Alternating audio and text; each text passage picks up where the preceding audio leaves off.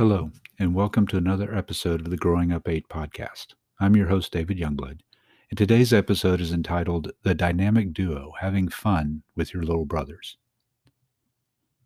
The pliability of younger siblings can be an endless source of entertainment if cultivated with care and attention.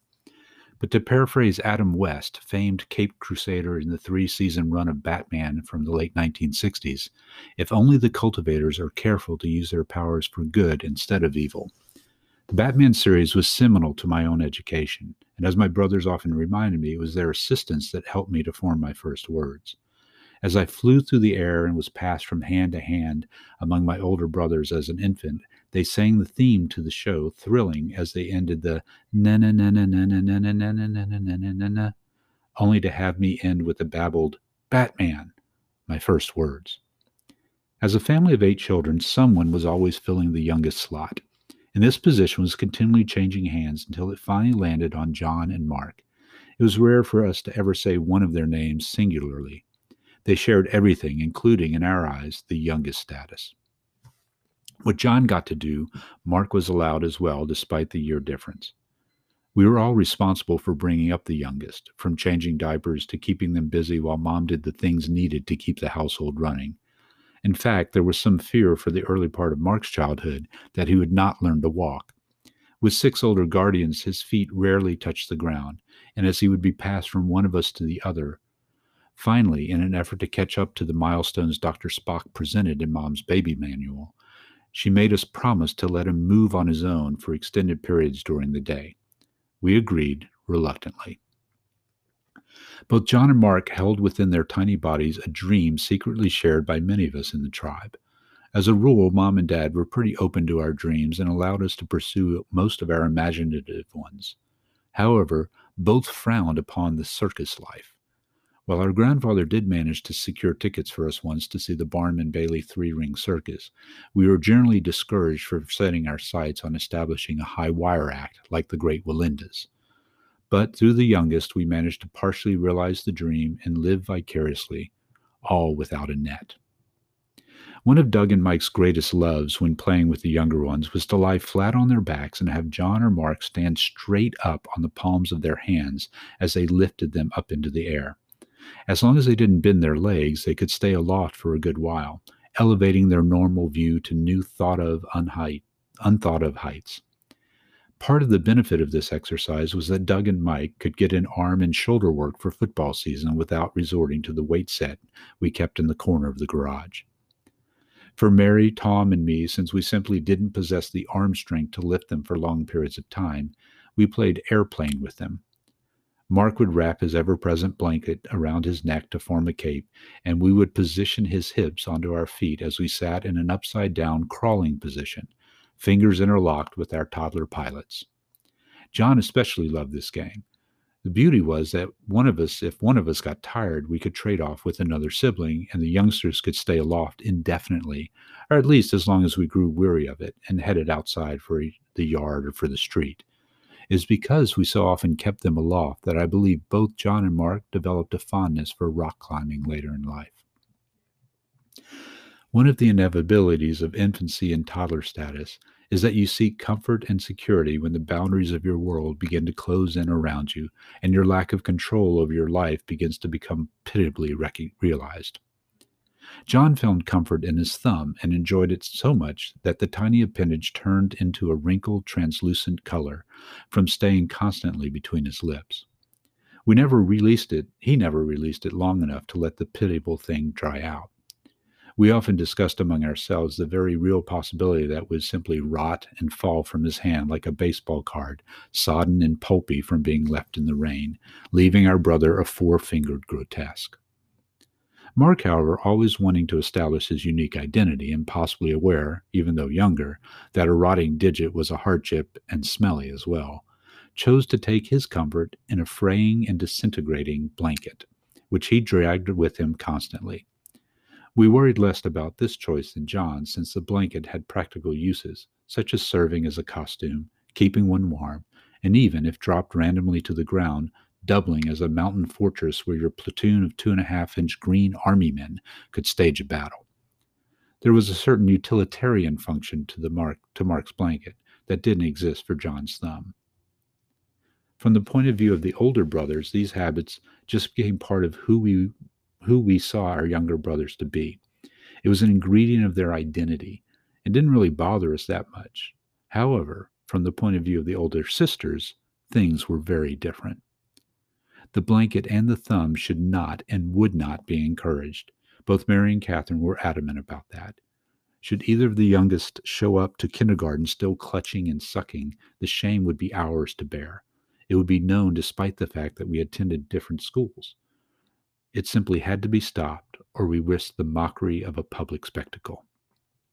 While most of us chose to look at it in the light of a humorous quirk or mannerism, the girls did have a point. Mom and Dad seemed oblivious to what was happening, and it was incumbent upon us as older siblings to take the matter in hand. It would be up to us to purge the, the pair for their own good as well as ours. If Mom and Dad would not, we must. After all, someone had to raise them.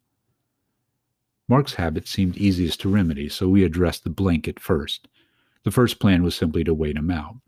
Surely, we reasoned, there would be time during the day when we would he would absently drop his blanket on the ground and move on to greater adventures and play. From here, it would be easy for one of us to set up a distraction to attract his gaze and simply have another one of us swoop off the blanket and hide it away. We were prepared for some tears and a bit of noise, but hopeful that we could occupy him with something else to ease the transition. Doug or Mike would be in charge of hiding the blanket, since, being the tallest, they were best equipped to stow it from Mark's line of sight. Mike, especially, long a veteran of securing unnoticed the various weapons of childhood, from pocket knives, matches, small lengths of chain, etc., was a wise choice for hider. We did not, however, count on the attachment Mark had with his blanket, an attachment beyond emotion. Like the interwoven fabric, of one of Mom's afghans or quilts or homemade outfits, which we dutifully would wear to church services, Mark would weave his fingers hand and forearm until the blanket and his being were a single knotted entanglement, ensuring him a few, if any, moments of separation from his beloved security blanket. This probably explains the slightly putrid odor of spoiled milk that soaked the blanket as well as most of the right side of his body. On further thought, this would be no easy task. We looked at the setback as just that, not a hopeless lost cause, but rather a battle which we assured ourselves needed our regrouping and planning to better ensure the outcome. We must consider our adversary. All was not lost, but we had gained a bit of newfound respect for the little one. For the moment, we turned our attention and energies to the next operation, dethumbing John. We considered many courses of action, none of which we could agree upon unanimously. Mike suggested breaking some of mom's, mom's sewing needles off and sticking them in through a thimble. We would then attach the thimble to the targeted thumb, and John could not help but reject it in certain, though not deadly, Mike reassured us, pain. We considered the proposal deeply, but under Mary's guidance, we thought it best not to have to explain any blood or disfigurement to mom or dad, and so the idea was rejected. Douglas, using his early and developing engineer's mind, saw an angle we had not considered. Many of our early plans consisted of subtle and not so subtle psychological attacks on John's conscience. We considered questioning his pride, his manhood, his membership in the sibling fraternity, even to the point of expulsion. Surely one of these threats would be strong enough to move him to dis- discard the thumb ritual. Ultimately, we abandoned each of these as plausible but unlikely possibilities. We realized early in our interplay with him that our brother John was possessed of a stony determination and will. In fact, his will would become the stuff of legend and prove one of his most endearing and beneficial strengths. There was simply no giving in on his part. We rarely challenged him to games of uncle for fear that we might break his fingers before he would ever agree to yield. Mike tells the story of how growing up, John was always challenging him to arm wrestling matches. Since Mike prided himself on his strength and agility as a top notch football player and athlete, the contest was severely one sided as John would quickly be dispatched. Once Mike traveled as an adult to visit both John and Mark, who were attending the same college. Upon walking into the apartment, he was immediately challenged to a, a match. Weary and tired from the repeated contest, Mike told John that while he would wrestle him again, he had beaten him every time, and that this would be their last match I outweigh you, and I'm stronger than you. It's just physics. Still, John persisted and again was vanquished. This, more than anything, speaks to his spirit and determination to never back down. With John's young, though becoming more and more apparent, doggedness as a major obstacle to most of the plans we could devise, Douglas saw the problem in a different light. What if we didn't make him quit? What if it was his own idea? Brilliant. We would devise a way to make it his choice. We brainstormed every possible idea, including subliminal messaging on a tape recorder hidden beneath his pillow.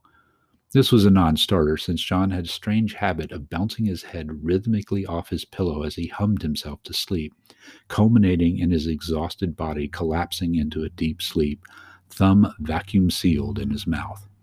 Getting a tape recorder under his head was considered far too dangerous and possibly concussive. We next considered applying layers of band aids or gauze around his thumb.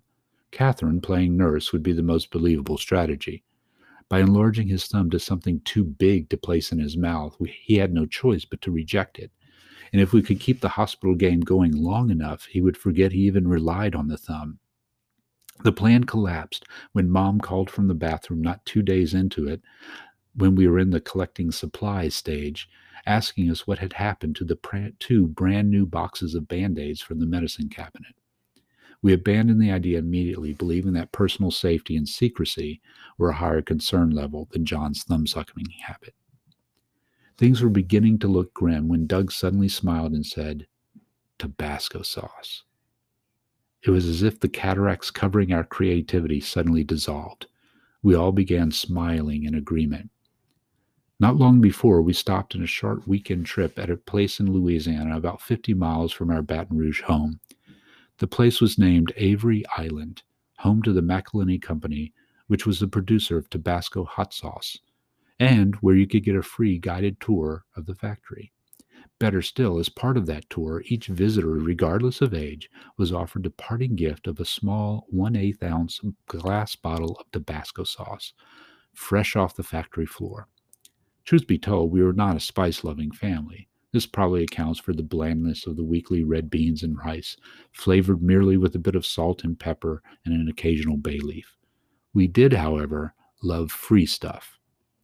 On this particular trip, we dutifully endured the tour and waited in line as the tour guide passed out the tiny bottles. Michael fortuitously gladly received his bottle and politely asked if he could have a couple of extras to give to his friends who were unable to join us on this trip. The McIlhenny guide gladly assented to Mike's request, giving him not just two or three single bottles, but two handfuls of sauce containers. Mike wisely stuck these immediately into his pockets of his shorts before mom or dad took notice of the delay in the line. He was set for a long time. Heading home, Mike proposed a man contest to see who could go the longest without asking for water after downing one of the gift bottles of undiluted sauce. He had no takers, and we looked on with awe as we watched him open and digest the one eighth ounce can, I'm sorry, bottle of fire. It was not something we would see him repeat, but to his credit, he made it home without asking for water. The remaining Tabasco bottles would be the grail that we had been seeking, and they were stored beneath Michael's bed. He was glad to help the cause. With about 15 bottles of the hot sauce, we would have 15 opportunities to get John to reject his own thumb. We never even got close to finding out whether this ingenious plan would work. As it turns out, Mom and Dad, in their wisdom, had their own strategy for ushering the two youngest boys on their journey to growing up without blanket and thumb sucking. The plan was brilliant and devised to flow with John and Mark's obstinacy. We looked on in humble awe as Mom asked John to join her in the living room one evening, the very same evening we had planned to soak John's thumb in the hot sauce before ushering him to bed. She asked him if he still wanted that action figure that for some reason had not arrived at Christmas. For over a year, John had coveted a seven and a half inch action figure of Batman. A deal was made, but only if Mom and Dad would throw in a Robin action figure for Mark, as John explained, in order to prevent him from sucking his thumb. And in three short weeks, the 21 days needed to break a habit, the two youngest among us could be found creating and re- enacting new adventures for the dynamic duo, all without a blanket or a thumb nestled within the mouth. It may take a village to raise a child, but it may never happen without older siblings being willing to pitch in, or at least parents who might just be smarter than we thought.